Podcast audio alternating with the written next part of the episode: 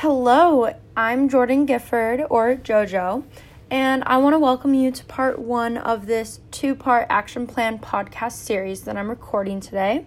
So, in part one, I'm going to cover what leadership means to me and how I've started to see myself as a leader in my community and just the kind of leader that I want to become in the future. So, let's start with the first one. So, what does leadership mean to me? Well, Leadership to me refers to somebody's ability to motivate or inspire at least one other person and to work with that other person or with that group of people that you are inspiring towards a shared vision. And the shared vision part is really important to me because if you are working with a group of people, you have to be working towards something. So, a leader, to me at least, helps the group or comes up with that shared vision and gets everybody on board. And I really do think this ties in to what I think a leader is. And it's somebody who has the ability to motivate and create the shared vision and to get everybody on board. And I think that leadership really just it looks different to everyone. So for one person, being a leader may mean being a team captain of their sports team, while to another person, it might mean being the CEO of a multi million dollar company. So it really depends on where you are in life and what your goals are as a person or as an individual or where you're working. So it can come with the position. You could be elected as a leader, like president. So you may not want to be a leader. So in the president's case, I guess that's a bad example. But sometimes you fall into leadership leadership positions and you become a leader within that position. So for me, I fell into my position. I was born into it, I guess so you could say. So for me, being a leader is an everyday activity, and I just want to clarify this from the bat that this does not mean that I am a better, more experienced, or qualified leader than anybody else. It is just my personal circumstance or situation. So, this is my story of how I realized that I am a leader. So, to give some more background for those of you who may not know me, I am the eldest of two siblings, and both my siblings have disabilities. So, my sister Emily has Down syndrome, and my brother has autism. And so, for me, this is just a normal part of my life, but I'm also very aware that this is not a normal circumstance for siblings, or this is like, I guess what I'm trying to say is that my family life and my situation or circumstance is um, very different from the typical American or really typical family since it's not it's not likely to have two siblings with disabilities, but for me it's my normal. And so I just wanted to mention this because I would not be who I am or feel what I feel without them in my life. They are the loves of my life, but I could, could go on in a separate podcast just about how much I love them, but for right now I'm going to focus on leadership. So I just thought it would be helpful to throw this in so that you can have some insight about where I'm coming from as I talk about my leadership experience. And so, yeah, I'm just going to go on with my story. And so, hope you enjoy it. But I really never thought of myself as a leader at all, really. Um, I just thought of myself as an older sister.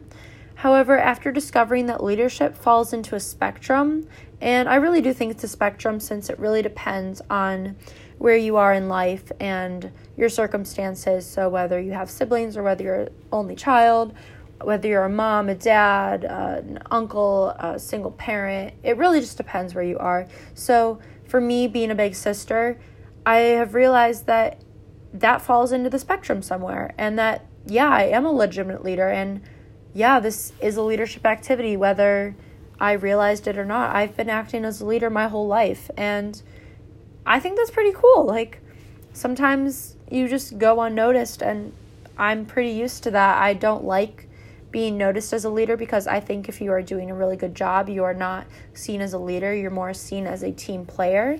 And I like to think of myself as at least I hope I'm acting as a team player in my family and I'm just making it easier on my parents and helping my siblings out. So, yeah, I really never thought of this until I took some leadership classes and um, I learned more about the theories. And so I came to this conclusion or epiphany I just, I love that word. Sorry. So, epiphany. Epiphany. So, I came to this when I thought of all the ways I'm a role model to my two younger siblings. And so, I actually really struggled with figuring out how I'm a role model to them since I just try to do the right thing every day. And apparently, that's being a role model. So, I act as though I'm trying to do my best. So, let me rephrase that. I do my very best to lead by example. And I guess that's how I'm a role model. And so I do blah, do as I say and as I do. So I will lead a group or I will lead my siblings by telling them, "Hey, why don't you do this instead?" But I will also do that same that very same thing. And so I think that really impacts them and it makes me a effective leader with my two siblings because it gives them two aspects of saying, yeah, like I hear her doing this. I hear her saying that I should do this, but at the same time I see her doing it so wow, she must really believe in what she says. And so that's really important for me to live through my words and not just tell people to do something and then do the opposite because I really don't like when other people do that. So I don't I try my very best to not do that. So every day I do my very best to show them this, and I think I do this by showing them that you shouldn't ever give up. And so that's like what I try to convey to my siblings most of the time that no matter how hard you fall flat on your face or how many times you fall flat on your face, you have the choice to stand back up. And I encourage them to stand back up. And so I displayed this every day. Um, well, I try to, I, uh, I try to show this and be the example of this every day. And as a gymnast, my whole adolescent life, I fell flat on my face every single day. And I would tell them about it. I would say, hey, so I was on beam today and I was trying a new skill and I split the beam and I hit my face or I hit my something limb no matter no wonder I'm broken but I hit something on the beam and then my brother would go well why did you not come home early or why did you stay and I go because I got back up and I tried again so no matter how hard I fell or how much pain it caused me to feel and a lot of times that was a lot of pain I got back up sometimes right after it happened and I would just try again. And I'd try again and again and again. And I wanted to show them and tell them that yeah, life is difficult and things will not go your way all the time and that's just life. You just have to learn to kind of just go with the flow and keep trying and these roadblocks or these falls, they shouldn't keep you from your goal or from achieving what you need to get done. And it's not an excuse to give up. I really am a firm believer that you are not a failure until you give up. So once you give up and you stop trying, that's when you've failed. So I like to tell them that if they think like somebody said you're failing, I want to say, Did you try again? And if the answer is yes, then I say you're not a failure. You are strong and you keep trying. And I tell my brother this a lot, and I use example. I'm sorry, I can't talk today. Wow. So I use examples like this when talking with my little brother when he's having a rough day or struggling to write that one paper that needs five paragraphs, MLA format, 57 and a half quotes, three sources, and to be written in a third person point of view and active voice. I'm running out of breath just talking about this assignment, which I did have to do and I actually helped him do over Thanksgiving break. But you get the idea.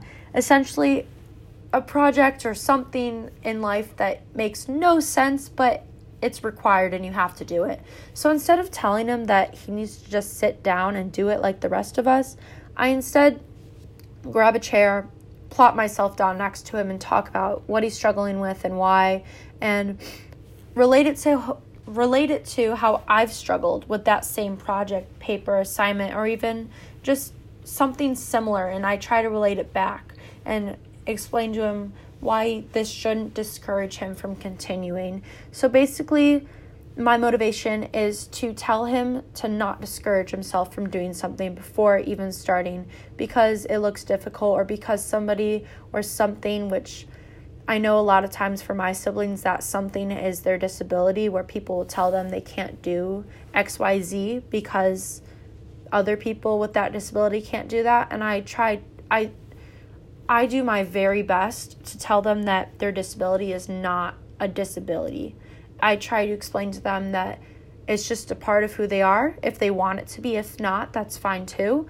But I try to tell them that they're in control of their life and what they want to be able to do, that is up to them. But you're not going to be able to get to your goals without getting back up and without trying again because you're going to you're going to fall. It's just it's inevitable. It's inevitable. Wow. So I just try to be that person in their head saying, You can do it, you can do it, because that was really helpful for me growing up and in my life. And it made a huge impact on me, and I want to be an impact, a positive impact on them. And so, especially considering this, I would consider myself a more servant based leadership leader? Leadership. Wow i'm a leadership. No. I would consider this more servant based leadership or that's my style especially considering that i typically put other people's needs before my own and make a daily effort to benefit the greater good of society. And so that's a big part of servant leadership. And i'm a huge advocate of doing things that will benefit the greater good or benefit somebody else. And sometimes it does put me at a disadvantage because I will put my own obligations or my own priorities or mental health on the back burner, which I'm personally working on and trying to do and get a good balance of both. But naturally, I put other people before myself. And so that's why I think I'm a servant leader. And I've actually said many times that the main reason I am in college is A, because I love to learn but B, because I wanted to, I, I have to get a degree in order to help people. So my main goal in life is just to help others. And I think that's very relevant with servant leadership. And so that's why I wanted to tie that in a little bit. But I think another theory that resonates well with my leadership style is trait theory. And so I in my daily life, I think this overlaps with my servant leadership style since a lot of my traits are what make me a servant leader. So I personally think that I am both and they tie together pretty well. But I don't necessarily think that a person is born a leader, which is what trait leader trait theory of leadership says. And so this says that leaders are born, not made. And I don't necessarily agree with this because I personally think that someone can acquire leadership traits like empathy or having determination or respect, like being respectful, having confidence, and being open minded through practice. Like you can practice these qualities and you can practice these traits and eventually it'll become more natural. And so I think you can grow into becoming a leader and that you don't necessarily have to be born with these traits. I think that I personally was born with these traits because I've just been acting as a leader from my from the very start according to my mother and father who I've talked to about this when I was drafting up this podcast and I was saying like, "Hey, have I been a leader my whole life? Like what's your take on that? And my mom said, yeah, you actually have. And you, I've noticed it from the start, but I didn't want to tell you that you were a leader. I wanted you to show me how you were a leader, but I saw the traits in you. So, likewise, a person can be born with all the traits and qualities of a leader, but if they don't apply their skill set, they're not a leader. They just have those traits that are synonymous to being a leader. So, that's really important to apply the skill set and to show how you're a leader and use those skill sets. And this ties me into my next point of how I've learned about strength based leadership, which I wasn't familiar with until this year. And I am a huge fan of this leadership style or leadership philosophy and how to become the best leader that you can be because using your strengths to your advantage, uh, I can do that. Anyone can do that. They're my strengths. So why don't I learn more about them? So, from the uh, Strengths Finder quest, or I forget what it's called, but the Strengths Finder quiz that I took, and I was very cynical of it, and I was like, how can I possibly be understood by a computer generator and put in my opinions really fast and like pick what they're trying to tell me to pick and how are they going to tell me who I am? Well, they were very accurate. So, my top five strengths are futuristic, input, learner, achiever, and intellection. So, those really, at first, I was like, okay, cool, sweet. Um, what am I gonna do with that? I really don't know what input means. Like, input into a computer? What? I don't really know. And so, this absolutely means nothing unless I learn how to apply them. And I think that goes back to what I was saying about you can have all the qualities of a leader, but if you don't apply them, they mean nothing. And so I've learned all this semester, well, not all this semester, that's a lie. Most of this semester, I have been practicing using my strengths to my advantage and learning about what my strengths mean for me.